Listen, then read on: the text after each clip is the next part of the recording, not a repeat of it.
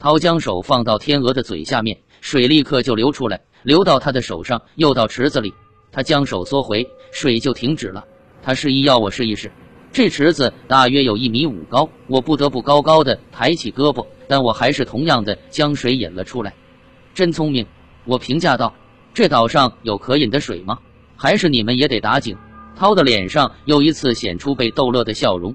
这种神情我已经很熟悉了。每当我说对了一些对他来说似乎是离奇的事情的时候，他就会这么笑的。不，米歇，我们这儿的水源不像你们地球上。这个大石鸟下面有一个装置，它将空气从外面抽进来，并将空气转化为所需要的水，真是妙极了。我们这不过是在探索自然定律罢了。如果需要热水怎么办？电子振动力。